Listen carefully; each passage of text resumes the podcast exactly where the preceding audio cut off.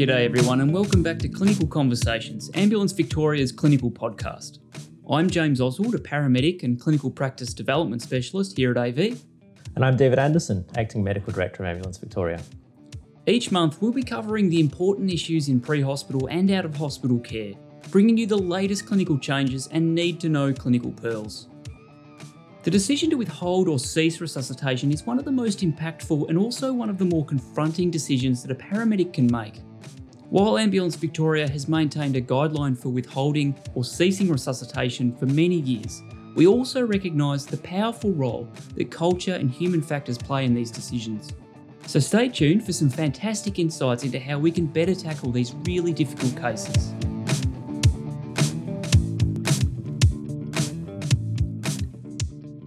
So, as James has mentioned, uh, as an emergency health service, Ambulance Victoria, we're really geared towards providing training and guidance to paramedics to save as many lives as possible in cardiac arrest. Um, however, we also have a duty to ensure that we're providing appropriate care that's in keeping with our patients' wishes and values um, and takes into account their baseline level of function and their comorbidities. And, and sometimes it can be difficult to, recon, uh, to reconcile these two equally important functions of a health service. And as James has mentioned, the, the decision to uh, withhold resuscitation or to cease resuscitation um, can be an incredibly challenging one, but, but one of the more important decisions that a paramedic will make on a, on a, on a semi regular basis. Um, so, to help us um, talk through these issues and, and answer any questions that we might have, I'm, I'm really chuffed, and I'm not sure if chuffed is a, is a Kiwi word um, or if it's used in Australia, um, to, to welcome Dr. Natalie Anderson to Clinical Conversations. Uh, Natalie is a senior lecturer in the Faculty of Medical and Health Sciences at the University of Auckland and a practicing registered nurse with over 20 years of clinical experience in pre hospital, intensive care, and emergency department settings. Natalie has a strong desire to understand and improve patient and family experiences of healthcare, particularly in the context of death, dying, and bereavement. Her current research is focused on paramedic care of dying and deceased patients and bereaved families, access to out of hours services in the last year of life, and experiences of end of life care and dying during COVID 19 restrictions, among many others. Her PhD focused on resuscitation decision making in out of hospital cardiac arrest, really making her one of the world's leading experts in this area. So we're incredibly lucky to have Natalie join us today. On a more personal note, Natalie and I go way back, having been volunteer ambulance officers together in Auckland in the late 90s. Uh, so, welcome to the podcast, Natalie. Thanks very much, David. That's um, quite an introduction. you, will have to get used to having these grand introductions now.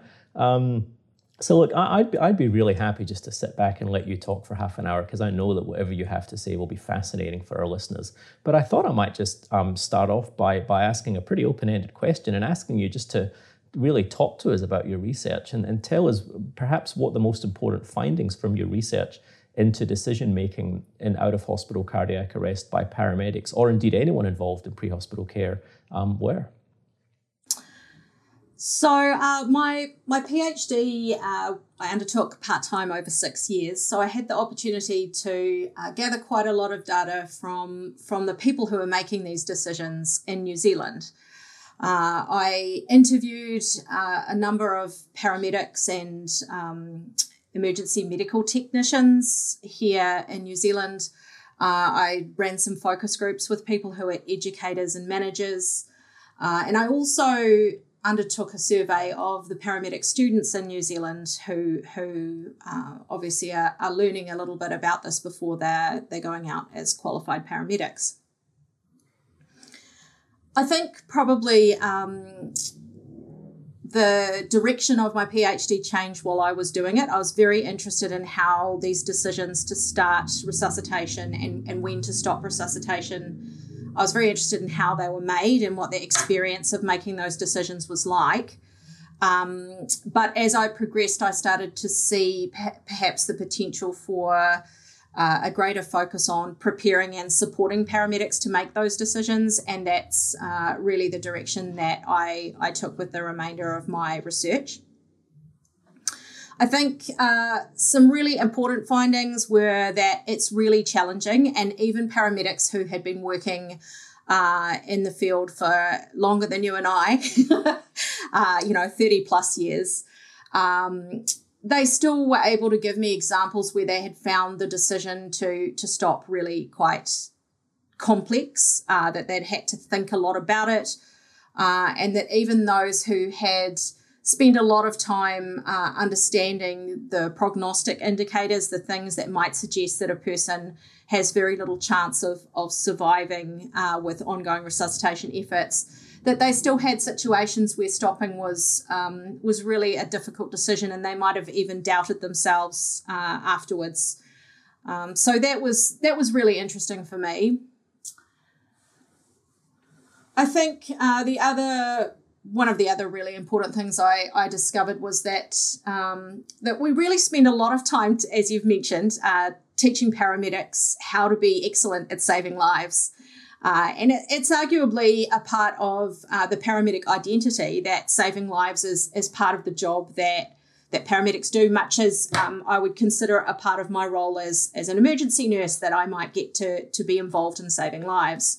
Um, but I guess we spend so much time practicing uh, the technical aspects of resuscitation that perhaps we haven't sufficiently prepared paramedics for uh, the possibility that even if they do a perfect, amazing job of, of um, responding to a cardiac arrest and resuscitating or attempting to resuscitate the patient, that that might not be successful.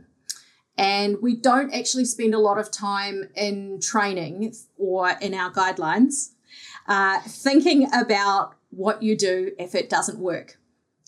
Uh, or preparing them for the the I guess likelihood that they will go to people who um, who even attempting resuscitation is is not uh, in their best interests is not likely to succeed. So, uh, one of the questions that I asked the paramedics when I first interviewed them was what was the difference between cardiac arrest and death? Uh, and a lot of them spent a lot of time trying to answer that question and struggling with it. Uh, and I don't know that experience made their answers uh, more confident. I think that even those who had seen a lot of cardiac arrest and a lot of death uh, still realize that it is conceptually quite um, a lot to think about.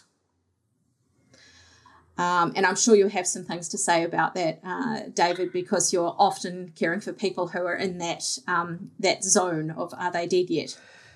It's really interesting. It, it's it's truly just fascinating because it does. As you speak, I, I reflect on on the two roles that I have as a as, as the medical director of an ambulance service, but also as, as an intensive care physician, as you say, you know, um, looking after people who, who by and large are, are mostly dead, but, but, not, but not quite there yet. Um, and, and I guess I have the luxury of, of many things of, of experience, but also of having, um, you know, a, a, large team of people to help me make decisions and, and, um, and, uh, and a, a, culture in intensive care medicine, which I suspect is, is, is which I know is different to the culture in, in paramedicine. And, and I'm sure everyone, you know, brings their own baggage into, into these decisions. It's, um, it's, it's really interesting. Um, we might just, um, uh, after that great introduction, maybe just work through a couple of areas, talking specifically about um, uh, withholding resuscitation and then ceasing resuscitation. And then it sounds as though we're going to take the same journey as your PhD, thankfully, in much less time, and then go on and talk a bit about um, the, you know, the idea of preparing paramedics to deal with, with death and dying. Um, and so I guess in terms of withholding resuscitation, obviously at Ambulance Victoria, like most ambulance services now, I imagine we have a, a clinical practice guideline to, to guide the withholding and ceasing of resuscitation. Um, and, and I have no doubt we'll be updating it after this podcast. um, but in terms of withholding resuscitation, our, our guideline um, directs paramedics really to consider three factors um, the presence of an advanced care directive. Um, and there's, there's, there's been a bit of legislative change in Victoria in the last couple of years to really reinforce the importance of advanced care directives. Um, obvious death and, and no prospect of successful resuscitation which is defined in our guideline as, as an initial rhythm of asystole and more than 10 minutes from the time of collapse to the time of ambulance attendance. Um, and now, given what you've just told us about about even experienced paramedics struggling to decide between criteria two and three, um, you know, what thoughts do you have on on these factors, and and does does does your experience or your research lend us, you know, give you the ability to suggest a better way we might guide paramedics in withholding resuscitation? So I, I guess um, speaking to those those three factors, uh, the documented wishes of a patient, um, certainly here in New Zealand, are not commonly available to paramedics. Uh, we don't have a lot of people completing that kind of documentation in New Zealand at all. Uh, but even if they have, uh, whether it is available to be seen by the paramedics when they turn up to a cardiac arrest, um, and whether it is current and provides clear guidance about CPR uh, in the in the current context. Um, those things can also make that a, a grayer area than you than you might expect for what is supposed to be a you know a legal gu- document of guidance. Um, I think the word obvious, obvious death. Uh, there's a lot of re- really interesting research around how experts expert clinicians um, recognize something like the deceased patient, the, the irreversibly dead patient. Um, and if you've not seen uh, someone who has died uh, and has been dead for an extended period of time, you know, more than half an hour, more than an hour, um, has died in a way that is not likely to be reversed by CPR, then you're not likely to recognize that. And we are certainly um, there. There are anecdotes out there about inexperienced uh, ambulance personnel uh, commencing a resuscitation effort, even when there are signs that those of us who have seen it before would recognise as um, as obvious death, including rigor mortis. Um, I'm afraid there are examples in every country of CPR being performed uh, on patients who who are obviously um, experiencing experience. No, they're not experiencing it people who are obviously in rigor mortis um, or have other signs like venous pooling and, and, and things that, that would suggest to an experienced eye that, that death had occurred sometime pre- previously. Uh, which I guess brings us round to the time of collapse uh, issue, which is actually one that is quite um, quite problematic for paramedics because quite often the family don't actually know when the person has collapsed. Uh, unless it's a witnessed collapse and someone has conveniently collapsed in front of an audience uh, at a family gathering or in a public place. Uh, sometimes family members might come across someone who is uh, lying in their bed or has collapsed somewhere in the house where they haven't even heard them collapse, or even if they perhaps have heard a funny noise and then they've investigated later. Uh, so one of the issues, I guess, around timing is that the, the time of collapse is sometimes a bit difficult to determine, and that, that can actually be quite an important decision making factor uh, for paramedics. The second question was a lot harder, David, in terms of um, improving the guidance. I think perhaps um, helping paramedics to recognize these three things and be confident that they can recognize them is something that we can be we can be doing. So familiarizing them with the advanced care directive document. Um, familiarizing them with obvious death sounds like um, something that might meet with some cultural and, and ethical issues, but in actual fact, you know, I was fortunate that when I was quite young, um, I worked in a rest home and I saw quite a few people die at the end of their, their life or, or in a context where we were allowing natural death. And so I was able to recognize death even as I was a novice uh, ambulance officer and then a novice nurse. But some of our param- paramedics have not seen anyone. They've never seen a corpse. They've never been to an open casket funeral. They've, they've not seen death before. And so uh, I think helping them to recognize what death looks like is important. Uh, and I'm not sure the best way to do that. What, what do you think, David? Look, it's really interesting. I, I, as you were just saying that, I was just reflecting on the fact that you know a lot of the a lot of the work that I do on end of life care in the hospital is is almost directly related to um, frustration, for want of a better word, around the, the similar issue, the absence of any of any conversation around death as a as a phenomenon in our society. Um, you know, a couple of generations ago, um, you know, people used to um, you know, by and large, die at home and and and die frequently. um, um, although the frequency of death hasn't increased, you know, but it's still 100%.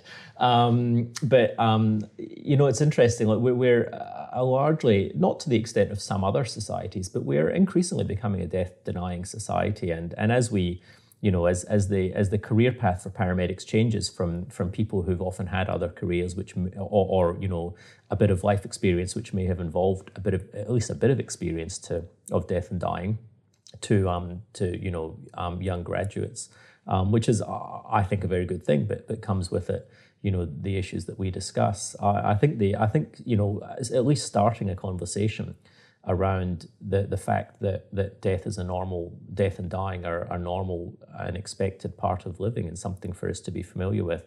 In terms of, of getting exposure, yeah, I don't know. I do remember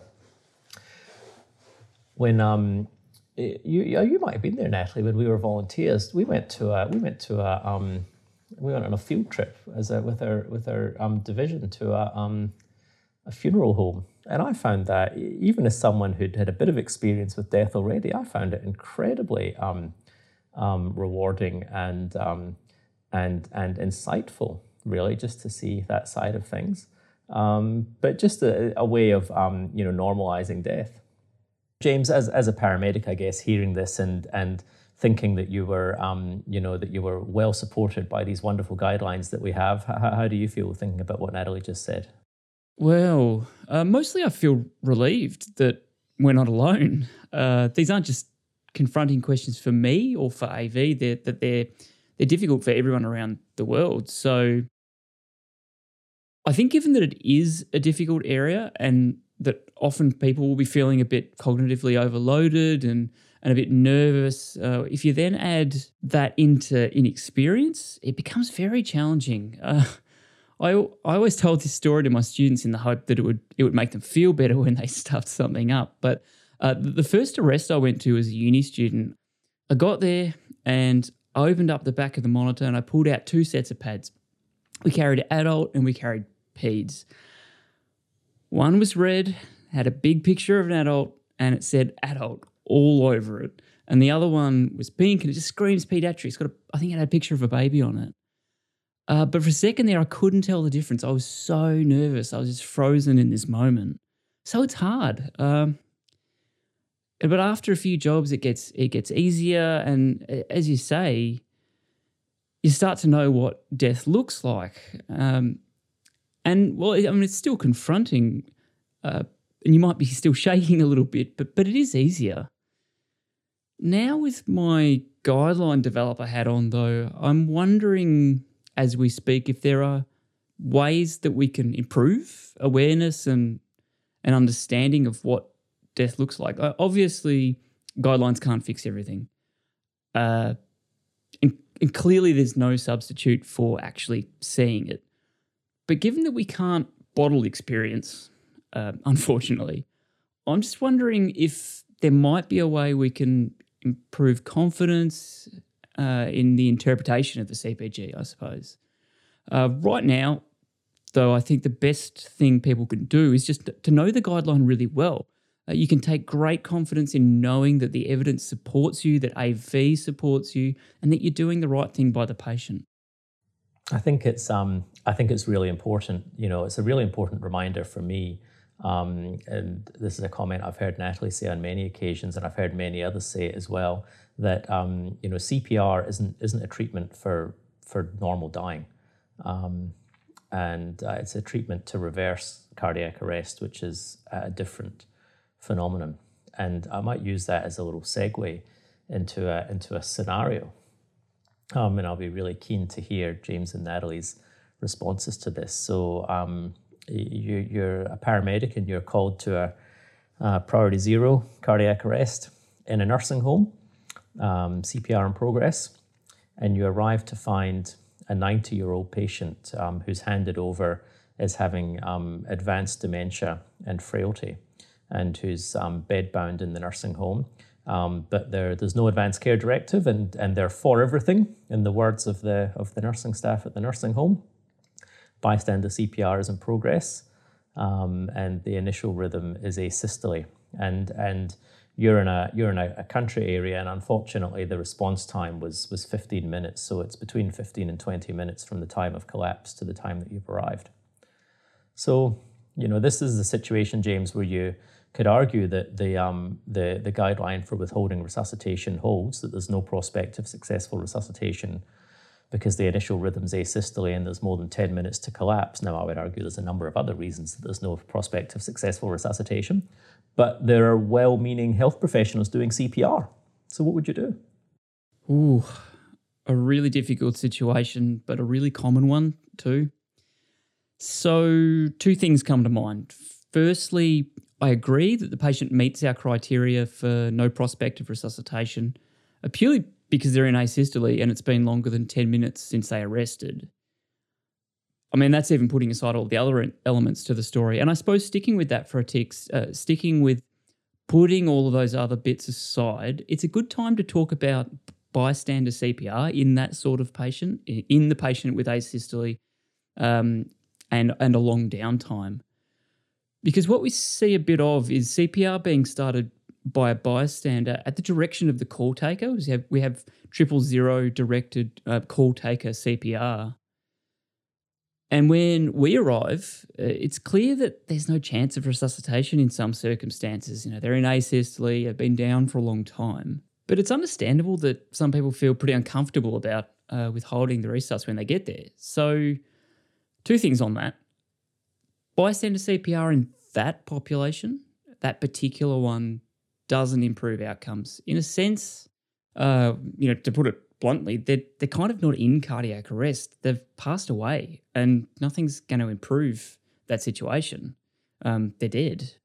And that's quite a different patient to the person who collapses in front of someone, they get some bystander CPR, and they're in VF when we get there. It's a whole different kettle of fish.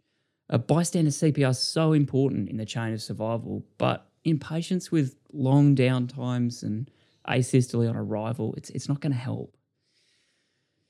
The second thing that I thought when you started that scenario, when, when you started, I, I thought you were going to say that um, they're in VF. I, I didn't think you were going to say they're in asystole. So if they are in a shockable rhythm, then things get really uncomfortable.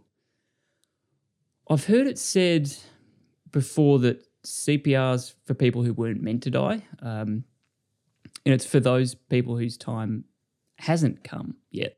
And I think it's fair to say that this person's time has come, but they're in VF. So, and the nursing home staff have said, you know, they're for everything. They don't meet our criteria in the guideline to withhold resuscitation. So, well, we're, we're in an awful situation. We know CPR probably isn't the right thing for this person. Uh, and, and even even worse than that, that they may not actually want it. It may be against their wishes, despite the fact that there's no paperwork there. But there is no paperwork there. Uh, there's no medical decision maker present, and the guideline doesn't explicitly allow withholding resuscitation. So this this isn't just us. I mean, this is a problem in many parts of the world, and I've spoken to a lot of people around the world, and I've heard some people quietly whisper, "Well, you know, we just do a bit of half-hearted CPR uh, until we can justify stopping. And I think that's awful, but probably not in the sense that you think I'm going to say. I I don't think they're awful. I think it's awful to be in the position where you feel you have to do that. Um, I think it's ultimately it's essentially a systems issue. By law, we're not required to provide futile treatment. Um, but what exactly constitutes futile is a bit of a gap as far as I can see. Uh, and I'd be very happy to be proven wrong on this, very happy. Um, so I think there's probably an opportunity to have the right structures in place to provide a bit more support in that area, I reckon. Um, so that's what comes to mind for me. But really, I'd be interested to hear what Natalie has to say. Uh, yeah, so so thank you um, for providing this example, David. I, I actually use a similar example uh, when I'm discussing decision making with with paramedic students here in New Zealand. I think that one of the really tricky things about this kind of example um, is that there is already a resuscitation uh, effort underway. And here in New Zealand, our, our last uh, registry data showed that 95% of cardiac arrests attended by ambulance personnel, uh, the, the, the fire crews arrive first.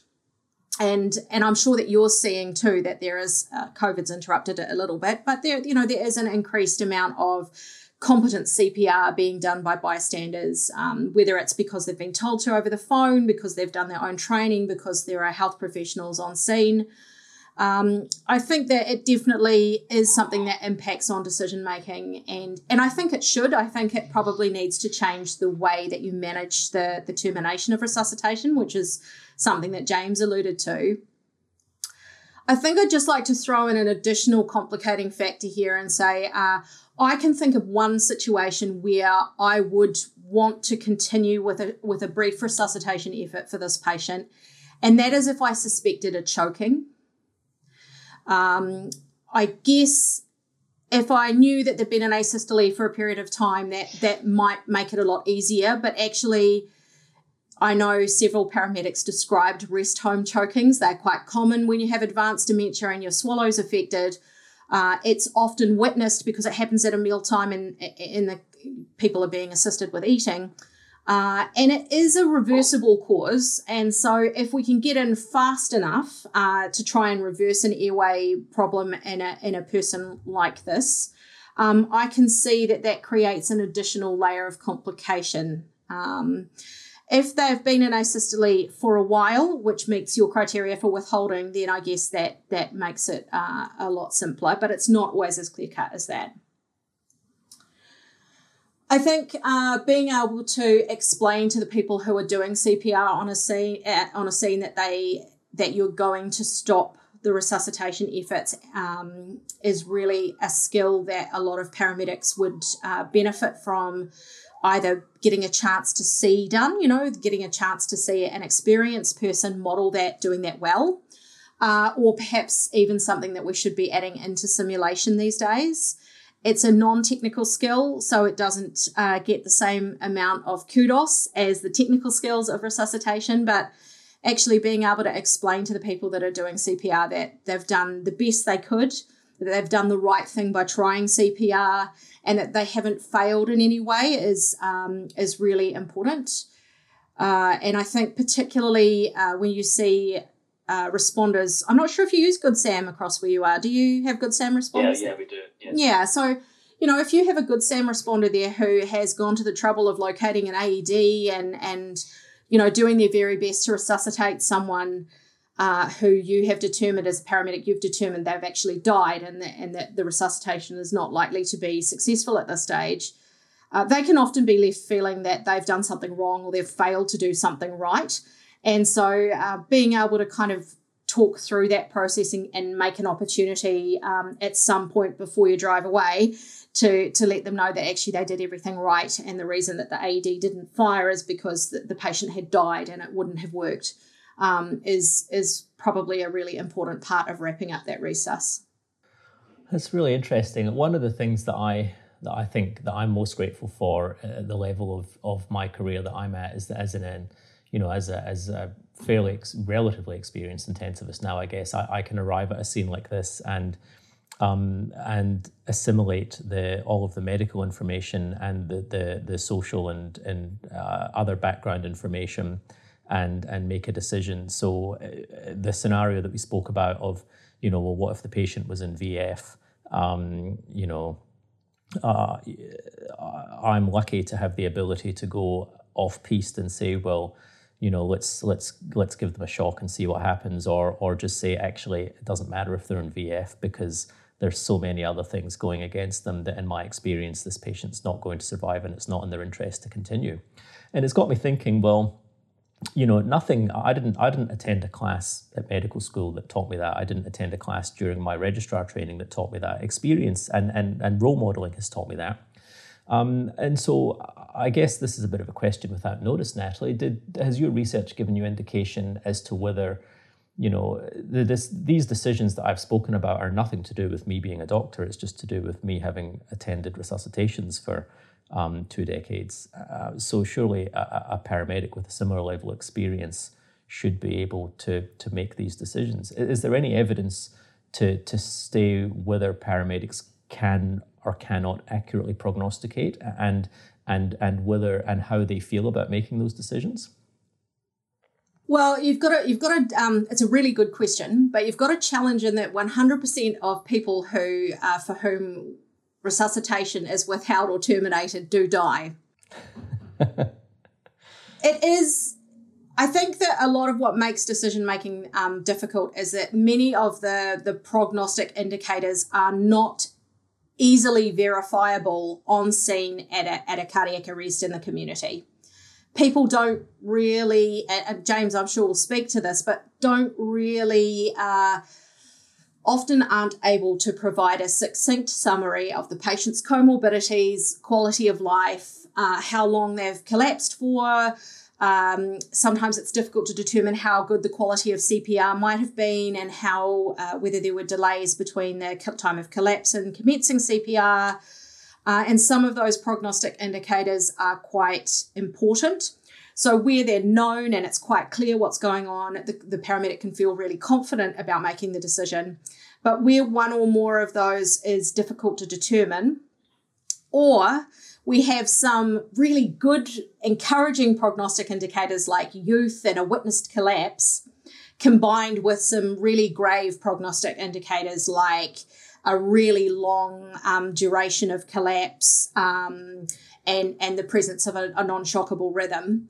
Uh, then we get really confused. And, and I think the algorithms for decision making aren't very good at acknowledging that that kind of thing happens with, with prognostic factors. Do you think there's a role um, maybe to you, James, for like, would you would you as a paramedic, let's say you're you're working in a in a rural or regional area, there's no intensive care paramedic immediately available.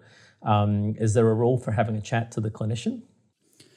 Well, I think as, as a as a general statement, I, I think we should always welcome uh, an extra an extra brain, an extra set of eyes, an extra set of ears, and and some expert advice.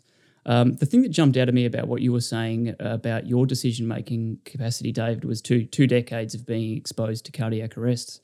And it reminded me of a piece of research done by uh, one of our researchers here, Kylie Dyson, and, and, some of the team from the Research and Evaluation Department that uh, said something to the effect of uh, paramedics attending uh, 1.4 uh, cardiac arrests per year and that that was de- uh, decreasing. I have absolutely no doubt that I've got that number a little bit wrong or described that uh, improperly, but you, you, take my point that um, it's it's actually really really rare for us to be um, making these decisions or relative you know compared to perhaps an, an intensivist. So it's very very difficult for us to build up that experience base, and so in that um, with that being said, uh, it's an area where I would always welcome an extra set of eyes and an extra opinion. Someone who, um, you know, like yourself, is doing this on a regular basis, has decades of experience doing it. Uh, welcome uh, their advice and their support in making that sort of decision. Did, did you notice through your conversations with people naturally? Uh, I would presume that the more the more frequently people are exposed to cardiac arrest, um, presumably the more comfortable they become. But are there any other um, anything anything else that you noticed in terms of exposure? I think something that's important to bring up is is that uh, unfortunately those who are least well supported by experienced personnel and, and, and other people arriving on scene and having the proximity of, of senior backup are often those who are more rurally, rurally located uh, and then if you if you're a, a paramedic who's working uh, a bit further away from a main centre, uh, statistically you are less likely to be going to many cardiac arrests because you're going to fewer jobs.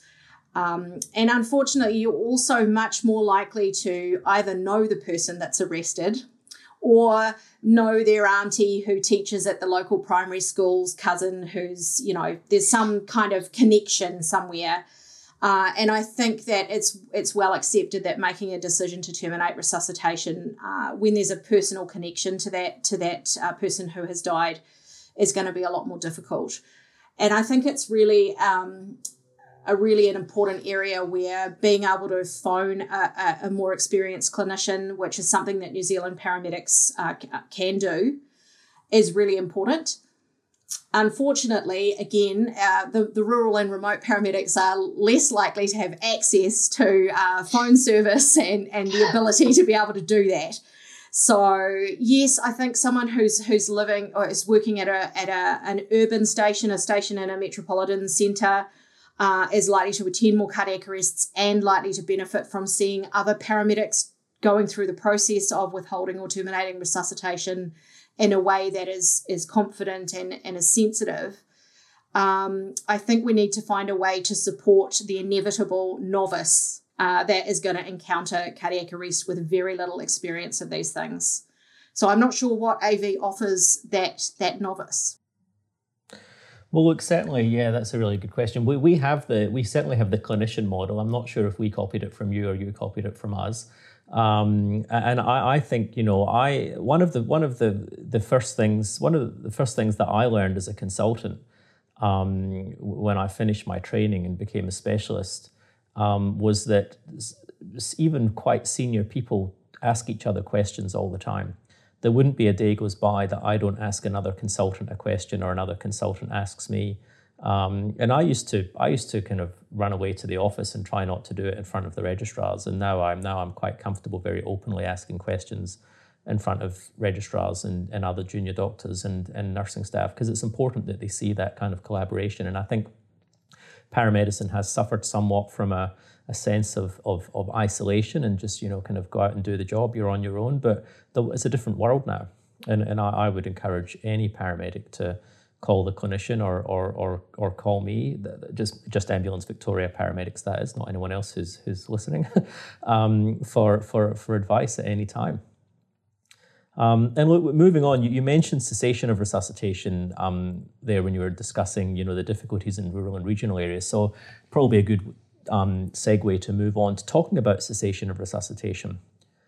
Our, um, our guideline directs resuscitation to continue for 45 minutes if the initial rhythm is ventricular fibrillation and um, 30 minutes if it's, or 30 to 45 minutes if it's pulseless electrical activity and asystole. We do know, however, that sometimes paramedics stop resuscitation before this, and there's likely many reasons for this. Um, Natalie, did your research give you any insight as to why this might occur? Uh, yes, it did, David. uh, I think that one of the issues you have is that paramedics are human beings, uh, and long may they be. Uh, and that, I guess, as all clinicians are limited to the experiences that they've had, the the um, the learning that they've had, the worldview that they have. Uh, I suspect that it is quite likely, uh, citing Kylie uh, Kylie's research, that uh, that some of the paramedics have never uh, seen anyone get ROSC from a from a resuscitation. Uh, they may have uh, perhaps had a situation where a patient was resuscitated uh, but didn't survive uh, after that. I guess they may have perhaps at some stage had a senior paramedic, a, um, an intensive care paramedic arrive and uh, make them feel like their resuscitation efforts were futile and uh, perhaps not have managed that as diplomatically as it could have been managed. Is that a fair thing to say, James? Yeah, I think um, managing power gradients is a problem that, uh, or a challenge that everyone faces in healthcare, uh, and I think there's there's an incredible opportunity to improve the way that um, more more senior or more experienced um, practitioners work through those difficult situations with uh, pay, uh, with other practitioners who are less experienced. Yeah, I think I think some of the participants here in New Zealand had experiences where where a senior um, paramedic and perhaps someone that they respected and looked up to, and, and like James has said, you know, there's a power dynamic there. Um, they've come in and said, you know, stop. What are you doing? And I can understand that the paramedics' thought process, the experienced paramedics' um, thought process might be uh, along those lines, but you know, diplomatically discussing um, whether you are wanting to continue with resuscitation at this time, whether it's appropriate, whether it's it's met the um, the guideline requirement, which is very clear about the minimum amount of time that that you want paramedics to be uh, undertaking a resuscitation attempt. I think that that would be a lot more valuable, and I think your guidelines are very clear um, about the duration of resuscitation that is expected. Uh, and there, there is um, some really interesting research coming out that, that suggests that the survivorship from prolonged resuscitation is better than we might have thought. Um, and as I said, we certainly don't have people surviving if we stop resuscitation. We do, James. James, you've so you've chat, chat to some of our research and evaluation folks who manage the Victorian. Um, uh, I'm going to get the name wrong now. The Victorian Ambulance Cardiac Arrest um, Registry. What did they have to say about our chances of survival after prolonged resuscitation? Yeah, I did, uh, and it was it was a really interesting conversation. Uh, the, the, the gist of it was that shockable rhythms, or patients with an initial shockable rhythm, I should say, uh, are a completely different kettle of fish to patients who have a non-shockable initial rhythm. Usually, uh, so a really interesting tidbit of information that I took from that conversation was that uh, patients with initial VF still have a 1 in 20 chance of survival at the 30 minute mark. Now that boggled my mind. I, I, I, had no idea it would be it would be that frequent. And it really highlights the fact that um, survival after the 30 minute mark is possible. Uh, you could even say more frequent, certainly more frequent than I, than I expected. And that patients with initial VF uh, really should get a good go at resuscitation up to the 45 minute mark, 45 minutes as a minimum. Yeah, I think that's right. And that, that increasingly reflects in hospital practice as well. Um, you know, we used to continue resuscitation on scene because um, the resuscitation provided by paramedics was literally no different to that which would happen in the emergency department. But there is now, as I'm sure you're all aware, a small subset of patients, and it is these, you know, relatively young patients in refractory VF um, where there are different things we can do in hospital now, um, from you know um, ECMO CPR or even taking patients to the cath lab with CPR in progress, um, which actually can potentially give some patients a, a, really really good outcome. And this isn't just you know by survival. You know I mean you know walking out of hospital neurologically intact a week or two later. Um, so I think it is really important to clearly differentiate the patient with the initial rhythm of VF um, you know, they, they, they really deserve uh, a, a good go um, if they're, you know, if the if they've got if everything else lines up, you know, taking into account, you know, what information you might have about other comorbidities and, and baseline functional status and so on.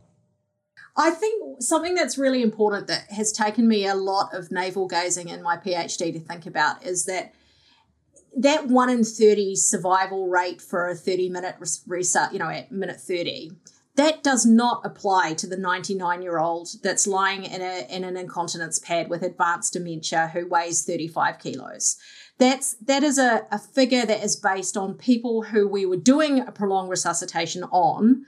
So, presumably, witness collapse definitely in VF when they arrived, and presumably, the paramedics are continuing to think that they've got a chance at living. So, it's really important not to use survival statistics in a blanket sense because if you go to a young person who you know all of the all of the favorable uh, prognostic factors apply maybe they're even a little chilled just for you know for an, an added bonus their chance of survival is higher than one in, in 30 after 30 minutes so i guess you, your decision making is based on population statistics uh, your your algorithms and your your guidance, your AV guidance is based on that data.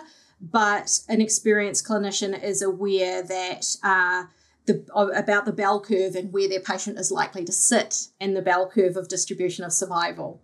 Uh, and that's why someone like David uh, would not feel compelled to do CPR on that older person. And in New Zealand, um, paramedics are not expected to do CPR on that person. Um, some of them will, most of them won't. So I think we've already touched on the fact that we we see relatively few cardiac arrests, and the vast majority of them end in the patient dying in our presence at the scene. And we've realised when we've been having discussions before we were recording this progress, this podcast, that we, we give relatively little guidance to paramedics on how to support families through the process, those that are left behind. Do you have any suggestions or thoughts on how we might go about that? So I'm really um, I'm glad you asked that question, uh, James, because that's really the direction that my research is going in uh, now that I've finished my PhD. Uh, we're really big on using evidence to inform our practice uh, in the pre hospital setting and where I work in the emergency department. But actually, there is a real dearth of evidence. There is very little evidence about the best way to care for people who uh, have had a, a loved one die in the community and who call an ambulance. We don't really know why people call an ambulance when they're aware that their loved one has died, because sometimes they do. Sometimes they know that this is death. Um, sometimes there's some element of them having anticipated that, that that person might die. And I think at very advanced age, it's probably fair to say it's something that's crossed their mind at some stage. Um, and for people with advanced um, with advanced illness and life limiting illness. Um, I think it's very difficult to measure the the uh, interventions of the paramedic at this point, and so we haven't really had a look at whether we're doing a good job after the patient's died. I think that you have probably seen, James, that that some people do do a great job of supporting the bereaved, of managing the scene, um, of of reinforcing the importance of CPR to those that perhaps have attempted CPR and explaining why it hasn't worked and and of supporting each other you know if you're with a with a new paramedic that really hasn't seen this before um, giving them a chance to say how they're feeling about that or, or giving them a chance to talk through what they're thinking about. But the problem is we haven't really done a lot of research in that space. We don't really know what is best um, best practice. And I, can see that there's a lot of um, advice going to paramedics which is based on things like oncology practice, where uh, an oncologist might be breaking bad news to a, a person who has a, can- a terminal cancer. And I'm not sure that that uh, extends very well to the context of grandma's just cardiac arrested um, over the, the lunch table, or, you know, someone's just cardiac arrested sitting in their chair in front of the television. Um, and so I think that is something that is really important, and and I think it can be done really well and really sensitively, and it can be a rewarding part of paramedic pre- practice. That a death um, doesn't have to be seen as a failure, uh, but that we've got a long way to go in in kind of reinforcing that, and and part of that it means more research and and measuring more outcomes after death. At what point should paramedics be starting to have that conversation about um, the fact that the resuscitation effort is going to end in death? I I think um, rather than saying what should be done, I can tell you what uh, experienced paramedics have described um, and what researchers have seen. I think that a warning shot is a really good idea. That's that's uh, the raising the idea that the the CPR effort at the moment isn't working and and being able to, I guess, test the waters with both the crew who are, or the people who are providing resuscitation, the team, um, and also the family members or, or the loved ones, the bystanders who are present, to kind of uh, get a feeling for the idea that this maybe isn't going to work. And, and that's a two-way communication process. It's about telling them, hey, this this person's heart isn't beating. They they you know this is a this is a, a, problem that may mean that they they are not going to survive. Um, and and obviously the word choice is very uh, very context specific and depends on the people you're talking to but also getting a feeling for whether that is totally uh, a new concept to the people that they're rejecting that that idea or whether there may be some level of them already having come to that conclusion themselves. Um, and so yeah i think that that bit just before you stop cpr there's quite a lot of skill involved in that in that part of things, James, and and no doubt that's something that you you have seen done well, and also probably seen done not so well. Yeah, oh, absolutely. I think uh, all, all paramedics would have seen examples of both all around the world. It's something that I really struggle with because I want so much to be um, good in that moment. It's such a it's a short moment. You're not getting it back, and it's so important to the, the to those left behind. So I feel a great deal of uh, responsibility to make it uh, as, as as as atraumatic as possible. Um, but it's a very difficult area, and as I say, not one we get a huge amount of experience with. So, uh, thank you so much for your insights into that today. I just want to echo what James has said. This has been a this has been a great experience to to, to particularly for me to to hear about a close friend's um, research and um, and also to hear about something that's so that's so relevant to to all of us and some really fascinating insights into into the research that Natalie's done. So I'd like to join James in thanking Natalie uh, for coming along to join us on the podcast today. Thank you both. It's um, it's been a great conversation, and I think it's an important area we need to be talking a bit more about.